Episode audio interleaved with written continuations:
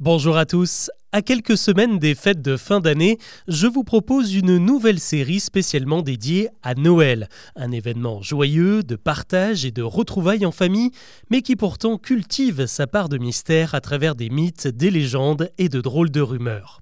Et aujourd'hui, je vous propose de découvrir un personnage de Noël pas forcément connu en France, mais qui a terrifié des générations d'enfants dans les pays d'Europe centrale.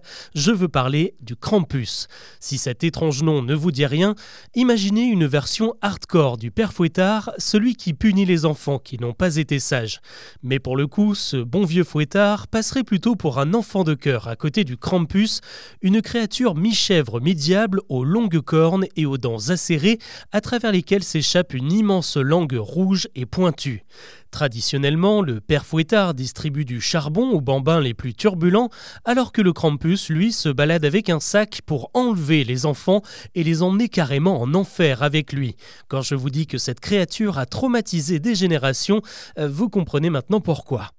Cette légende ne se limite pas seulement à cette description glaçante. Le Krampus est extrêmement connu dans une partie de l'Allemagne, en Autriche, en Hongrie ou encore en République tchèque où les fêtes de fin d'année sont célébrées un peu comme en Alsace chez nous.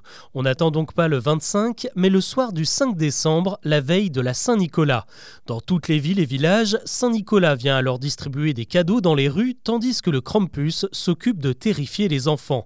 Dans certaines régions, cette coutume prend parfois des airs Halloween puisque de nombreux adultes se déguisent en Krampus, non sans oublier de boire un coup, et partent pourchasser les gamins dans toute la ville. On parle alors de la Krampuslauf, littéralement la pluie de Krampus. Cette créature, ancrée dans le folklore, puise ses origines dans la culture païenne. Elle a donc souvent rencontré l'hostilité de l'Église qui y voyait une forme de vénération du diable. Les gouvernements fascistes ont eux aussi tenté de le faire disparaître car il était associé à une tradition sociodémocrate anticlérical et donc plutôt de gauche. Plus récemment, le Krampus a inspiré la pop culture avec des jeux vidéo et des films d'horreur dans lesquels il apparaît. Si d'ici Noël, la menace de ne pas avoir de cadeaux ne fonctionne pas sur vos enfants agités, vous avez désormais un nouvel argument à faire valoir.